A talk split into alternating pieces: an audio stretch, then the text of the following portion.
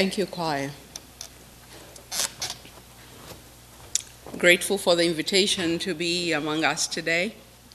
Thankful for Simon, who decided this was a good idea.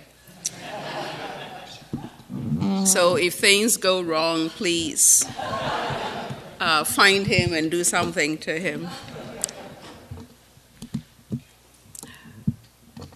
When we were children, we were encouraged to say our prayers at meals, and especially at night before we went to bed. Sometimes, if we had good enough parents — no parent is perfect, just good enough — or who are religious, or in our case, Christians, they might even pray with us. They may, again, if we are lucky, know some prayers that they pass on to us, and each night we may kneel and pray and ask for blessings on our kin, and sometimes even on our pets and dolls, or trucks if you're a guy. All in good order. We eat our food and go to sleep believing all is well with the world. And that is perfect. But only if perhaps we are 3 or 5 or even 7 years old. Saying our prayers is a good thing, after all. That is, until Jesus, according to our passage read today. He must have been doing something strange to have his disciples take a second look and ask for prayer aid. So before we explore what he was doing and why the disciples asked and what he taught them about prayer, shall we turn to God for illumination? Will you pray with me?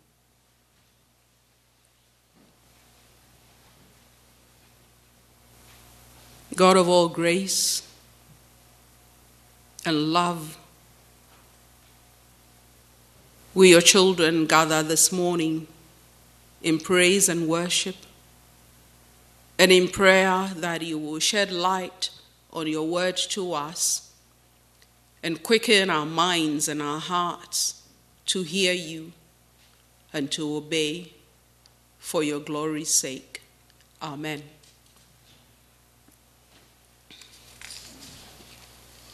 The average Jew knew how to pray. Meditation was part of their tradition. It was woven into their everyday life. They paused to pray from time to time, and the righteous Pharisee would even let God know he was not like a pagan sinner. He prayed 3 times a day and fast. Remember that guy who went to church and told God, "Look at me"? He does what fulfills the requirements of Jewish law. The psalmist would cry out evening, morning, and noon in distress to God. When we follow the story of Daniel, we find that he makes prayers at the same times of the day: morning, afternoon, evening. Fixed prayers, rote prayers, saying prayers. But the Jews were not alone in praying that way. The religious people in the Mediterranean cultures prayed similarly. The Muslims do the same. You hear the calls to prayer. And then there was more. The pagans who worshipped many gods would not only say their prayers, but offer the same words over and over again, almost like incantations. They would add various gyrations with their incantations, as if they were coaxing their gods to act on their behalf. And many of you may remember the story of Elijah and the prophets of Baal on Mount Carmel. Things got so bad they were cutting themselves in a frenzy as they uttered their incantations. Elijah had to suggest that they get louder because their god Baal may perhaps be in the washroom. It's not called private for nothing. No disturbing. And moms with many children know that sometimes it is the best spot in the house to have some quiet and some peace. That was how the Jew and the surrounding pagans prayed in the day. Perhaps that is how we pray too. Oh God, oh God, OMG, OMG. Breakfast, lunch, and dinner 3 times. No prayers for the many snacks in between. They have nothing to do with God. And fasting, what kind of creature is that? So with this kind of visual for prayer, Jesus' attitude and form of prayer may have been different enough to attract the attention of the disciples. In the other version of this story, also in the Gospels, they wanted to learn to pray the way John's disciples prayed. Apparently, John the Baptist had taught his followers how to pray, and so Jesus' disciples wanted in on the action. So Jesus gives them steps to prayer in bite-sized portions. It was one of those eat this, not that moment. First, acknowledge God's fatherhood. Oh, I know a few feminists have had a field day with this concept of the fatherhood of God. But did you hear about the Southern Baptist old man who said, if the KJV was good enough for Jesus, it's good enough for me? You missed that.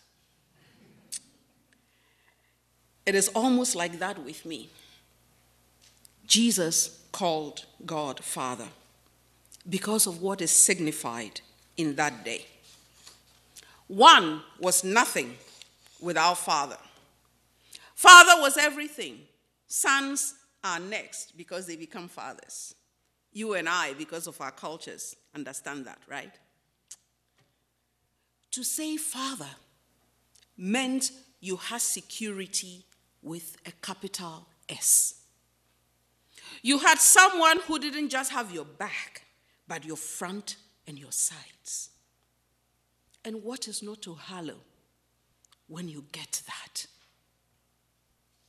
And then you can ask for more of who he is to be spread all over the world because you've experienced what it means to have security with a capital S, front, back, sides, and even overhead, covered, encapsulated in this one you called Father. All because he is Father, our Father, who art in heaven. Hallowed be your name. Let your kingdom explode. And from that analogy of Father, you can come and ask for daily sustenance. Give us each day our daily bread. If you can't ask, then you don't have a father, or you are not a son. And if you don't get that, you're in deep trouble. Everybody should get that. It is as easy to get it as the nonsensical examples Jesus offers for those who still doubt. You have dad, you just go and ask. You rush in, minus your shirt, and say, Dad, Dad, Dad. You don't get that? So Jesus gives them examples. Example 1. The illustration of the visitor at night. To get the real point Jesus is making here, you have to transport yourself from a Etobicoke to a village in Galilee and remove the image of several rooms with a hall and a basement and a man cave and replace it with a one-room with a dirt floor where everyone, including sheep, live, eat, sleep. If you think even your studio apartment, you miss the point. Hospitality is key here.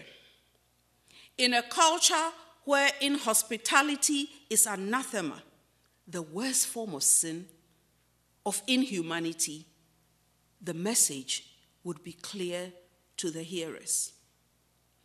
The greatest antisocial act is not road rage on the 401. I don't know where the 401 is, but I've heard about 401.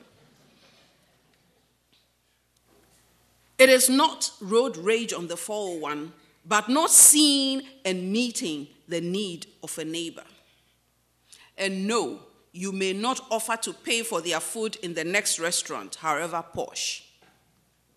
In that culture, you have to step over wife and children and a few sheep and offer bread.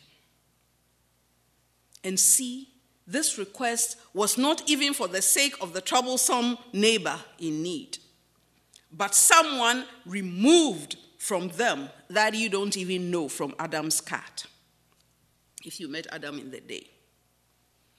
And you are expected, implored to answer that request at midnight, just when you were hitting the sweet spot of your sleep. And there is more if this illustration won't work for you. How about you, fathers? If your son were to ask you for the flesh of an animal from the sea, would you give him the meat of a snake? I hear there is lunch after. Or if they asked you for an egg, would you offer a scorpion? Or if they asked you for bread, would you offer stone? You see, this is the point. You may trick them with the flesh of a snake for fish, a scorpion for egg, and stone for bread. These are staples everywhere. You go to the grocery store, at least you might buy an egg and some fish and some bread. In the Mediterranean, it is so easy to mistake one of these staples of life for the other. The eel and the snake would look the same. And the egg and the scorpion would look the same, because in that day, they had white scorpions, not the black ones. And they were so big, and if they folded their tails in, they looked like eggs. They were in abundance. And if you get past the sliced bread in your grocery store, Loblaws, Metro, and thought of the hand-formed gluten-free baked bread in an old-fashioned swish oven, you can see how a stone can imitate bread.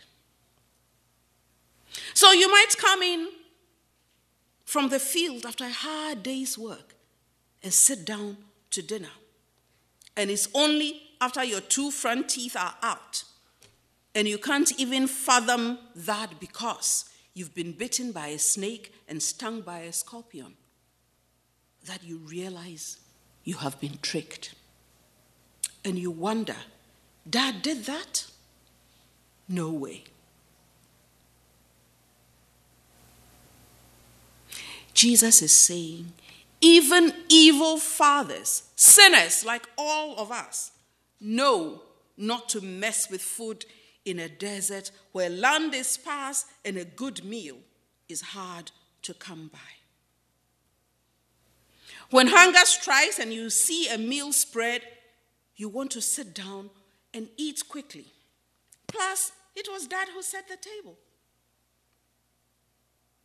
Jesus is saying, if human beings don't do that, won't do that, then you should not dare think that God, the Father, from whom all of us get the concept of parenthood, would do that.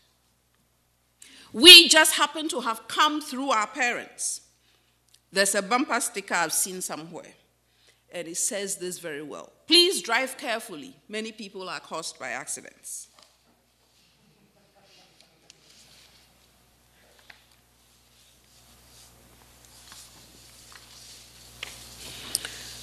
But God knew you and loved you before he made you. Known and loved before he made you. If your earthly father is dreaming good things for you, what school you go to, what job you have in the future, what house you may live in, what your children and your grandchildren will become, and dreaming and plotting and saving and doing all of that. Then your heavenly Father is dreaming bigger, sweeter things for you. And he's saying to you today, child, I am not a trickster. Even evil fathers are not. So come and ask, come and seek, come and knock. Yours for the taking, anything. Oh, and please don't tell me about how many unanswered prayers you have stored away. Wishing is not praying. Hoping is not praying. Slapping thy will be done at the end of a wishy-washy prayer, just in case God doesn't answer it, you may say it's his will. That is not praying either. It's just a cop-out.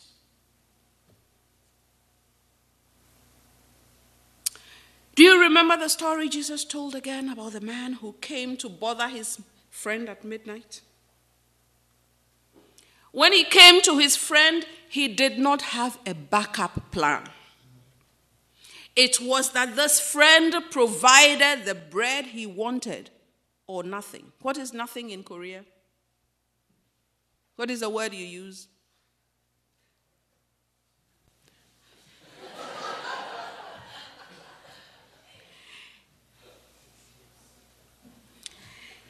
Okay. You're on your own for that. I was going to put that in. Nothing. If his friend didn't give it to him, there was nothing. There was no way out. This was it or nothing. When a child looks to the Father for food, bread, daily sustenance, he is not asking why he is also expecting to go out and fend for himself.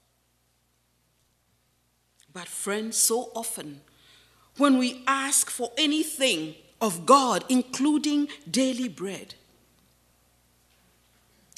we have a backup plan, don't we? At the least, we have a few loonies and toonies, and we can go to McDonald's or Tim Hortons and get something off the dollar menu. Yes? So we come and ask out of politeness. We say our prayers. We don't really pray. To pray is to beg in earnest, to ask, because this is it. If you don't give me, there's nowhere else to go. You have to hold on to God's skirts and tear his bra off and say, it's you or nothing. It is either given or we don't have anywhere to go. Have you ever prayed? Or have you said prayers?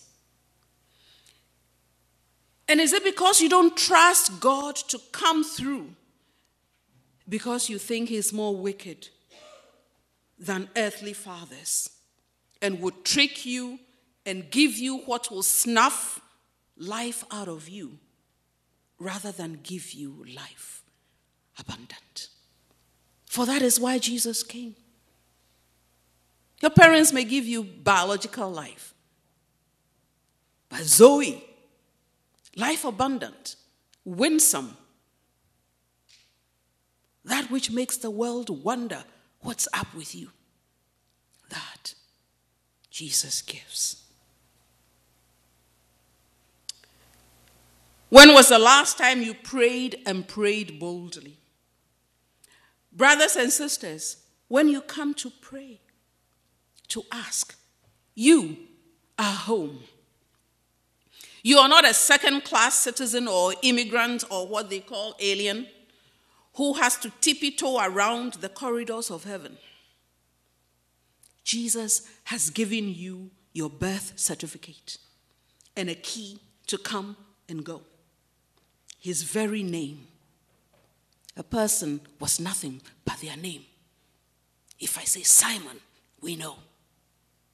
You can take that to the bank and cash it. You can count on Jesus. When you knock, all you hear is, enter, and come and ask, come and seek, come, get your pleasure. And I'm not talking about the brazen sense of entitlement that we find in so much prosperity gospel teaching and charismatic prayer these days, claiming, aiming, no. The kind of prayer that asks for large worldly goods as a means to score points on being blessed by God. No. As if God was some braggadocious potentate who needs to prove his mettle. And that is what is so blasphemous about prosperity gospel. So now I'm looking like I'm overdressed for this church, looking at all of us. Any attention-seeking rich fool can give you a Bentley or buy you a jet. And they get points for every time you tell someone who bought you that jet and who gave you that Bentley. That's not our God. And don't get me wrong, I'm not saying God can't or won't do such things if God wanted. But the how and the why he would do such things, they matter too. God doesn't need to prove himself to anyone, and he won't do things on command or demand. At his lowest, he has a simple dandelion which you probably walked over before you walked into this sanctuary today, besting Solomon in all his finery. So what is Giorgio Armani, Louis Vuitton, and all those other people? Have you seen a blade of grass and looked closely at it? All those fashion designers are blah in comparison to just what God has done with a blade of grass. So God can do infinitely more than we can see or understand. So please don't insult him by getting impressed with so-called big things that he's done. It's in his nature. Who gets impressed when you sneeze? But to be involved in the daily grind of your life, like daily bread, moment by moment care, changing diaper, cutting your hair, carrying you when you are tired. And if you think only moms and dads do that, you haven't read your Bible very well. Hey, I'm the Lord your God. I saw you naked and filthy, screaming, wallowing in the blood of your mother, and I picked you up and cleaned you up and called you my own. And I am your God, O Jacob. I will carry you even to your gray hairs. Oh, please Google it and prove me right. Go on, Google it. After church, I'm asking. At least one of those is in Ezekiel.